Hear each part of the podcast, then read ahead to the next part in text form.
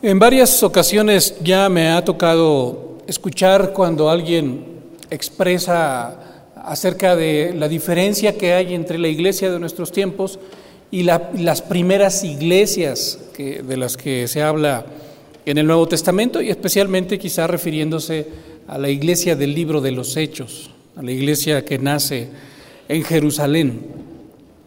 La comparación que se hace en muchas ocasiones es cómo me gustaría que como iglesia regresáramos a ser aquel tipo de iglesia de los primeros tiempos, de, la, de aquella, eh, cuando comenzaba la era cristiana. Muchos han llegado a expresarlo así, como teniendo aquella iglesia eh, pues en muy alta estima y como un ideal que deberíamos perseguir. Pero cuando uno se pone a leer todo el Nuevo Testamento, se da cuenta que realmente la iglesia del Nuevo Testamento, de la que estamos hablando ahora, pues no era una iglesia perfecta. Era una iglesia que tenía muchísimos errores, muchísimos pecados, y entre ellos también eh, tenía problemas internos. Había luchas entre los hermanos de una misma iglesia, había iras, había contiendas, había envidias, había divisiones, había guerras entre ellos. Cuando entonces nos damos cuenta de, esa realidad y lo comparamos con la iglesia de nuestros tiempos, pues entonces podemos decir, en realidad no hay mucha diferencia. En realidad, la iglesia de nuestros tiempos y las primeras iglesias del Nuevo Testamento, pues realmente nos parecemos mucho. Tenemos el mismo tipo de problemas. Y quizá nosotros tendríamos que preguntarnos por qué. ¿Por qué hay problemas en la iglesia desde sus inicios? De hecho, como acabamos eh, de, leer hace un momento, esta historia de Caín y Abel, pues desde el principio de la humanidad ya había estos problemas y problemas de, de tal magnitud que llegaron, llegó a haber pues lo que se conoce como el primer asesinato. Por división, por envidias, por una lucha interna. ¿Por qué es así? Bueno, lo que podemos responder en primera instancia es porque el ser humano está involucrado. Donde quiera que, que haya dos o más personas, hay problemas potenciales, porque cada uno piensa de manera diferente y sobre todo cuando se trata de una tarea o de una labor que hacer, cada quien la hace de manera diferente. Pensemos quizá en las propias familias o aún en el propio matrimonio. Hay dos personas que se aman y que han decidido pasar su vida juntos, pero tienen problemas. Porque a uno le gusta hacer las cosas de una manera y a otro le gusta hacerlas de otra. Y hay, hay, ejemplos típicos que, a veces dan mucha risa, ¿no? Como el hecho de que quizá a uno le gusta simplemente aplastar la pasta de dientes eh, por donde sea y el otro dice que no, que debe ser de manera ordenada y que debe ser de abajo hacia arriba, por ejemplo, ¿no? Y eso causa problemas, porque cada, cada eh, persona tiene su propia manera de, de ser, su propia manera de actuar y su propio sentir. Sin embargo, en muchas ocasiones, cuando se llega a analizar los problemas de una iglesia, se llegan a, buscar muchísimos factores y generalmente se pone la mirada en los factores externos. A veces se llega a pensar en que quizá el entorno de la iglesia o la cultura de la iglesia, el hecho de cómo nació la iglesia, a veces se llega a pensar en la educación de los hermanos, la formación que recibieron. A veces también se llega a mencionar los traumas que tal o cual hermano tienen, que vienen arrastrando quizá desde su niñez. Sin embargo, la palabra de Dios, en lo que estamos viendo ahora, nos hace conscientes de que no deberíamos estar buscando la raíz del problema o la fuente del problema afuera en el exterior del ser humano, sino nos deja ver que esta problemática viene realmente del interior del hombre, viene de su corazón. Fíjese muy bien lo que dice el versículo 1 del capítulo 4 que estamos leyendo de la Carta Universal de Santiago. Comienza haciendo como una pregunta, ¿no? ¿De dónde vienen las guerras y los pleitos entre vosotros? Santiago con eso primero nos está queriendo llevar, no está haciendo todavía ninguna afirmación, pero nos está queriendo llevar a pensar, a meditar en cuál es realmente la raíz del problema o de los problemas en las iglesias. ¿De dónde vienen? ¿A quién podríamos echarle la culpa de los problemas que hay en medio de nosotros? Santiago está hablando a la iglesia, pero también debemos considerar que estos principios que él ahora va a enunciar no son exclusivos para la iglesia. Estos principios también pueden aplicarse y deben aplicarse en todos los ámbitos de nuestra vida, incluida la vida familiar, incluida la vida laboral, donde sea. Él nos está preguntando, ¿de dónde vienen los problemas? ¿De dónde vienen los pleitos en la iglesia? Pero también de dónde vienen los pleitos en tu matrimonio, de dónde vienen los pleitos en tu familia, de dónde vienen los pleitos en tu trabajo. A continuación, él va a responder. Y va a responder también con otra pregunta. Dice Santiago, ¿no es de vuestras pasiones las cuales combaten en vuestros miembros? Él está haciendo una afirmación, aunque la está haciendo en manera de pregunta. No es de allí de donde vienen. Ponte a analizar realmente cuál es la situación, está diciendo Santiago. Ponte a meditar detenidamente, cuidadosamente, en qué es lo que está pasando en medio de la iglesia, o en tu matrimonio, o en tu familia, o en tu trabajo. ¿A quién le puedes echar la culpa de lo que está pasando? Santiago está diciendo, a nadie más que a ti mismo. Porque los problemas, está diciendo, estas guerras, estos pleitos, estas iras, estas contiendas, vienen de tus pasiones. Y ahí conviene detenernos un poco en lo que significa esta palabra. ¿Qué son las pasiones? Bueno, las pasiones podemos definirlas más o menos de la siguiente manera. Son aquellos anhelos aquellos deseos que están en lo más profundo del corazón del ser humano y que están luchando por salir a la luz. Cuando hablamos de las pasiones del ser humano, esto necesariamente está conectado con su pecado, con ese deseo que, por naturaleza desde nuestro nacimiento tenemos de hacer lo que es en contra de la voluntad de Dios y que es a favor de lo que yo quiero. Recordarán ustedes el caso de David.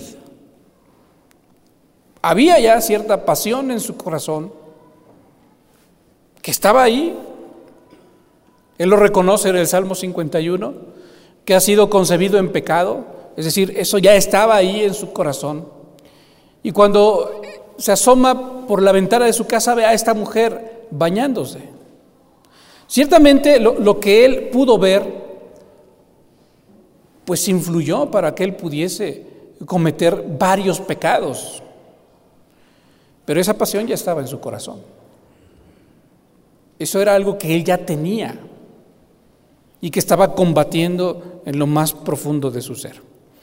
De la misma manera, lo que estamos viendo aquí, lo que nos está diciendo Santiago es, de allí vienen, los pleitos entre ustedes no, no, vienen de afuera, sino vienen de dentro de ti mismo, vienen de tus propias pasiones, las cuales están combatiendo en tus miembros, las cuales están tratando de salir a la luz y a veces salen a la luz. ¿Cómo salen a la luz? ¿Cómo se manifiestan estas pasiones? Podríamos preguntar nosotros. Bueno, fíjese muy bien lo que dicen los versículos 2 y 3. Voy a dar lectura a estos versículos. Después vamos a mencionar algunas palabras claves eh, de aquí. Mientras yo lo voy leyendo, usted trate de encontrar cuáles son estas palabras claves. Dice Santiago, codiciáis y no tenéis, matáis y ardéis de envidia y no podéis alcanzar, combatís y lucháis, pero no tenéis lo que deseáis porque no pedís. Pedís y no recibís porque pedís mal, para gastar en vuestros deleites. Yo no sé si usted coincida conmigo, pero algunas palabras claves que yo encuentro en estos versículos que acabo de leer son codicia, envidia, deseos y deleites. En medio de todo eso, Santiago va haciendo una descripción de lo que se anhela, lo que se desea, el gran esfuerzo que se pone para conseguir estas cosas que aún se está dispuesto hasta matar, quizá en un sentido figurado. Pero estas cuatro palabras tienen algo en común. ¿Qué es lo que tienen en común? Codicia, envidia, deseos y deleites. Que esas cuatro palabras están centradas en el yo. Esas cuatro palabras tienen que ver con lo que yo deseo, con lo que yo anhelo, con lo que yo quiero. Y es a lo que Santiago está diciendo. Ahí está el problema. Por ahí comienzan las cosas. Por esas pasiones que están ahí ya en tu corazón y que tienen que ver contigo, con lo que tú quieres. No puedes culpar a nadie más. Santiago está diciendo, de allí vienen los pleitos entre ustedes, de esa exaltación del yo y de ese deseo desmedido. Y, díganme si no es un deseo desmedido que aún Santiago está diciendo, hasta llegas al punto de matar con tal de que tu deseo se vea satisfecho. Esa es la realidad espiritual de muchos que se consideran creyentes tienen sus propios anhelos y deseos y ponen todo su esfuerzo para que esto se cumpla. Nosotros tenemos que ver las cosas desde el punto de vista de Dios, desde el punto de vista divino y darnos cuenta cómo es que Dios ve a alguien que está actuando de esa manera, a alguien que, que, pone, que se pone a sí mismo por sobre todas las demás cosas y está haciendo todo lo que puede para que se haga lo que Él quiere. Fíjese cómo le llama en el versículo 4. Palabras muchísimo, muy fuertes. Oh almas adúlteras. Quizá alguien haya pensado, el adulterio, pastor, solamente tiene que ver con aquel que se acuesta con otra mujer que, que no es su esposa, o con aquella mujer que tiene relaciones sexuales con aquel que no es su esposo.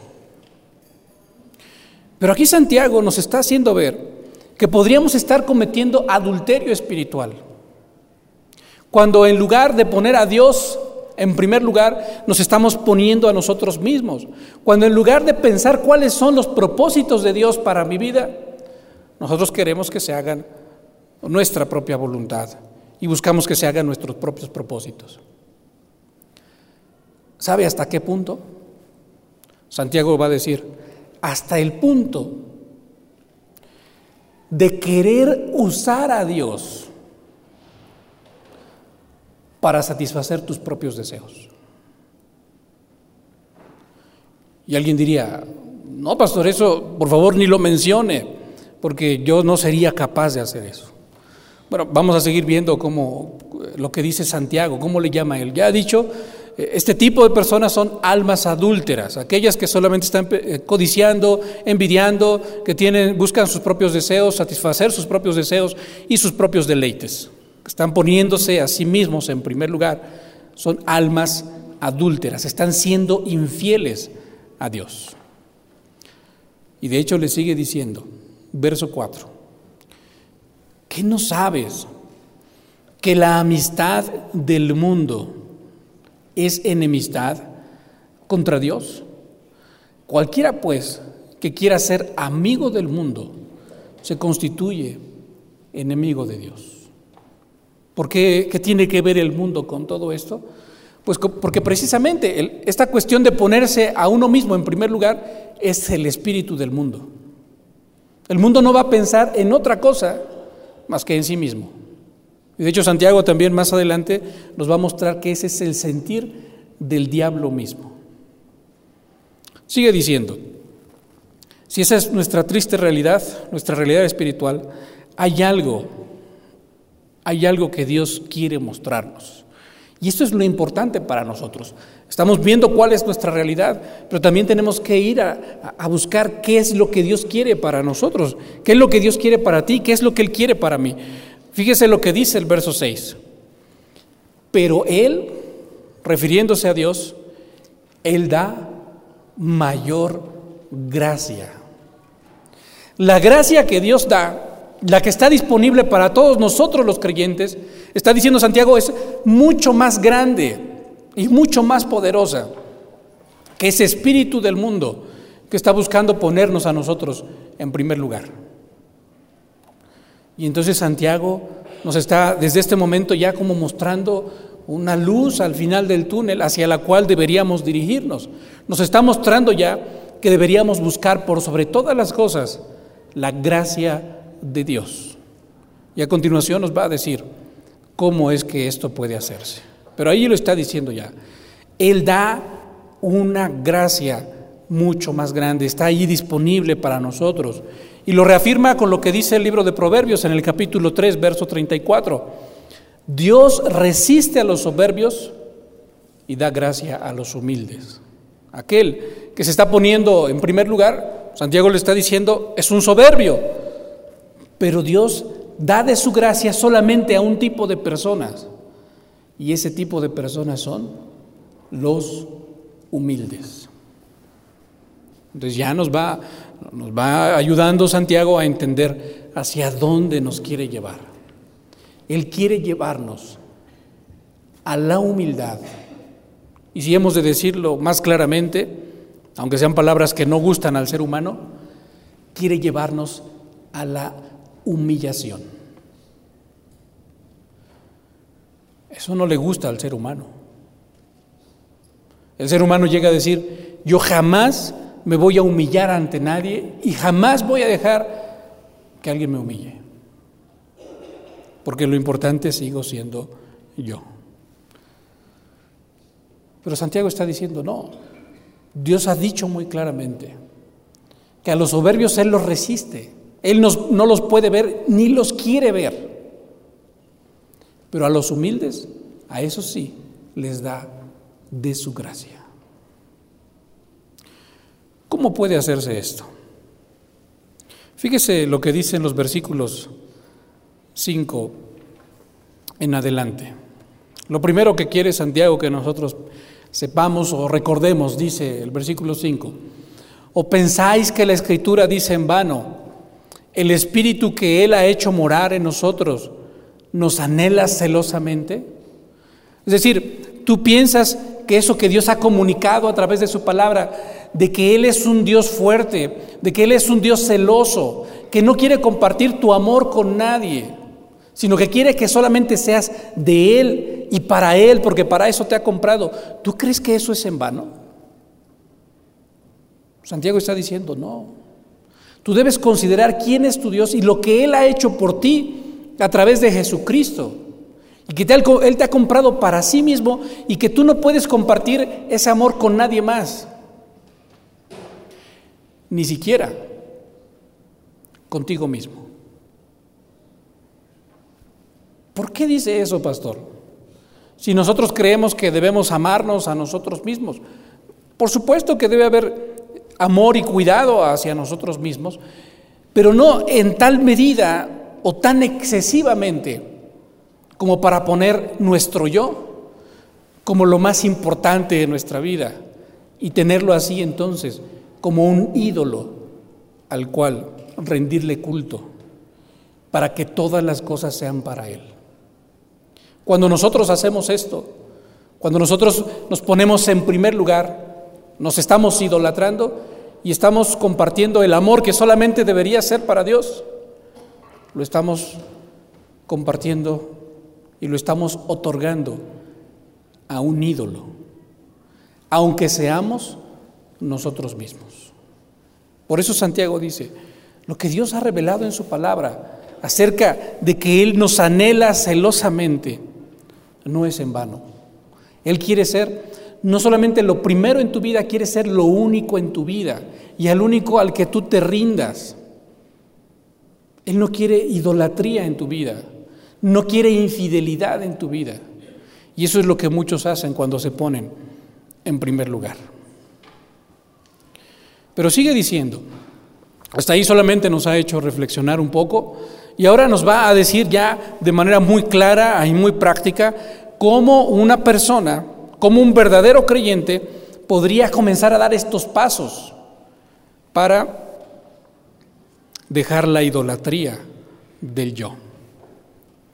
Verso 7. Primero, dice Santiago, tú debes someterte a Dios.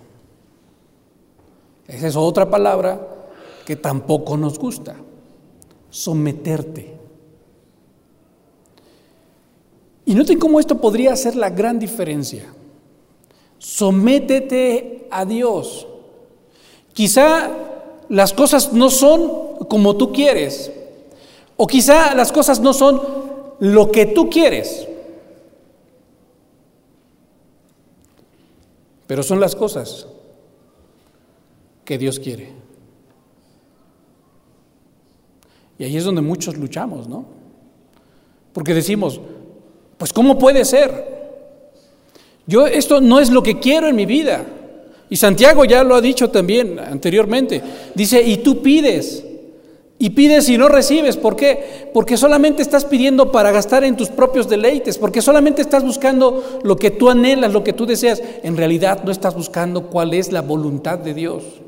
No quieres someterte a la voluntad de Dios. Lo que tú quieres es que Dios se someta a tu voluntad. Lo que tú quieres es que Él haga lo que tú anhelas y que Él cumpla tus caprichos. Por eso Santiago se ha atrevido a llamarle esto amistad con el mundo. Por eso dice Santiago, la primera cosa, el primer paso fundamental, absolutamente necesario que tú tienes que dar es sométete a Dios. Sométete a su voluntad, cualquiera que ésta sea, y acéptala con agrado y ríndete a Él. Pero es que, Señor, esto no me gusta y no es lo que yo quisiera para mí, no es lo que yo quisiera para mi iglesia ni para mi ministerio. ¿Cuál es la voluntad de Dios? No cuál es tu voluntad, sino cuál es la de Él. Señor, es que esto no es lo que yo quería para mi hijo, esto no es lo que tú quieras. Es cuál es la voluntad de Dios para Él y para ti. Sométete dice Santiago, sométete a Dios, a cuál es su voluntad. Y después dice, y también, esto es una, una sola idea, por un lado, sométete a Dios, a cuál es su voluntad, a lo que Él quiera hacer en tu vida. Y por otro lado dice, resistid al diablo. También alguien aquí podría preguntar, ¿y qué tiene que ver el diablo en todo esto? Si hemos dicho ya, y Santiago lo ha dejado claro, que esto viene desde el interior del hombre, que están sus pasiones y sus deseos allí en su corazón. Bueno, el diablo conoce bien al ser humano, conoce sus debilidades y sabe cómo explotar esas debilidades. Y sabe que si el ser humano tiende a la idolatría del yo, entonces Satanás aprovecha esto perfectamente bien, lo disfraza de tal manera que una persona supuestamente o creyendo que está buscando el bien para sí mismo o para otros, realmente está buscando adorarse a sí mismo y satisfacerse a sí mismo. Por eso dice Santiago, por un lado, sométete a Dios y resiste al diablo. Estate atento sobre aquellas cosas que está Satanás queriendo hacer en tu vida para que tú desvíes tu atención de Dios, para que tú dejes de someterte a Él y para que tú empieces a hacer lo que a ti te agrada. Esa es la clave, dice Santiago. Sométete a Dios y resiste al diablo. ¿Y entonces qué va a suceder? Entonces Él huirá de vosotros. Él será derrotado porque no estarás haciendo su voluntad, la voluntad de Satanás, sino estarás haciendo la voluntad de Dios. Muchas veces hemos ya recurrido al Génesis y aquella ocasión de Génesis 13, la caída, donde nos damos cuenta cómo es que esto funciona. El hombre tiende a la idolatría del yo, del yo. Y Satanás aprovecha muy bien eso y le dice al ser humano, mira, no le creas a Dios. Si tú haces esto, en realidad vas a ser como Él, conociendo el bien y el mal. Una verdad a medias, una mentira disfrazada de verdad. Y entonces la mujer cae y el hombre cae junto con ella. Por eso es tan necesario seguir leyendo, porque alguien puede decir, ok, entiendo, tengo que someterme a Dios, a cuál es su voluntad y dejar de a un lado la mía y dejar de, de buscar que se haga lo que yo quiero. Tengo que someterme a la voluntad de Dios y resistir al diablo. Pero ¿cómo hago eso? Pues lo sigue diciendo el verso 8. Acércate a Dios. No hay otra manera de someterte a la voluntad de Dios más que acercándote a Él. Y esto es también, hermanos, muy importante para nosotros, porque muchos de nosotros podríamos estar ya seguros de que estamos cerca de Dios. Pues estamos aquí en este culto, ¿no? Y podríamos decir, estamos cerca de Dios. Pero no. Ese era el mismo problema de los líderes religiosos del tiempo del Señor Jesucristo. Cumplían con todos los ritos que podían cumplir, pero solamente para que otros los vieran y no buscando una relación personal, sincera, una amistad con Dios. Y de la misma manera muchos de nosotros podríamos cumplir con infinidad de cosas, pero no, eso no es acercarnos a Dios. Acercarnos a Dios es buscándole sinceramente en la oración, es buscándole sinceramente en su palabra, es estarle preguntando siempre a Dios, ¿cuál es tu voluntad, Señor, para mi vida? Para que yo deje de hacer lo que yo quiero y empiece a hacer lo que tú quieres. Por eso dice Santiago, acércate a Dios. Y hay una promesa maravillosa aquí. Si tú comienzas a acercarte a Dios, ¿qué dice ahí Santiago? Él se acercará a vosotros. Si tú vas en, eh, su búsqueda con ese corazón anhelante de encontrarte con Él, no creas que Dios te va a rechazar y que Dios va a decir, no, yo no quiero tener nada que ver contigo. No, dice Santiago, si tú buscas a Dios sinceramente y de todo corazón para someterte a Él, para someterte a su voluntad, Él se acercará también a ti. Por eso ahora podemos entender lo que Santiago decía cuando, cuando en el versículo 6 mencionó, pero Dios da una mayor gracia. Porque no hay ningún obstáculo, ni un pecado tan grande que no pueda ser perdonado por Él. Y que Él, que impida que Él se acerque a ti y se amiste contigo. Acércate, dice Santiago, y Él se acercará a ti. Sigue diciendo, pecadores, limpiad las manos, y vosotros los de doble ánimo, purificad vuestros corazones. Verso 9, afligíos y lamentad. Eso significa ver nuestra propia realidad y que esa realidad produzca algo en nuestro corazón. Afligíos y lamentad y llorad. Vuestra risa se convierta en lloro y vuestro gozo se convierta en tristeza. Humillaos delante del Señor y entonces Él os exaltará. ¿Nota usted la gran paradoja? Unos están buscando su propia exaltación y finalmente son humillados y rechazados por Dios. Y otros que no buscan su exaltación, sino su humillación delante de Dios y se someten a Él con todo su corazón, entonces finalmente estos serán exaltados. ¿Qué es lo que usted quiere para su vida, hermano? ¿Quiere ser humillado o quiere ser exaltado? Yo quiero ser exaltado, hermano. Y yo creo que usted también quiere ser exaltado. Pero primero tenemos que humillarnos delante de nuestro Dios y someternos completamente a su voluntad. Quizá todo este tiempo, hermano, tú hayas estado buscando que se haga tu voluntad. En varios aspectos de tu vida, quizá aquí en la propia iglesia, en tu familia, en tu trabajo, como lo decíamos en un principio. Si tú has luchado con eso, considera lo que Dios te está diciendo hoy y arrepiéntete. Arrepiéntete con sinceridad y búscalo a Él. Oremos, hermanos.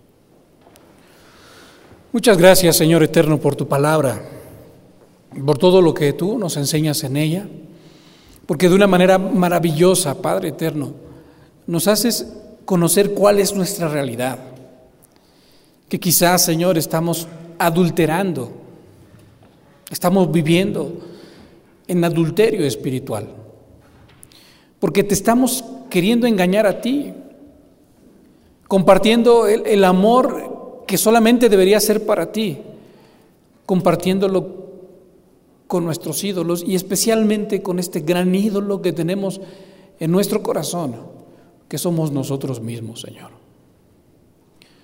Perdónanos, Padre Eterno, si en lugar de someternos a ti, de someternos a tu voluntad, hemos buscado, Señor, en algún momento de nuestra vida, que tú te sometas a nuestra voluntad.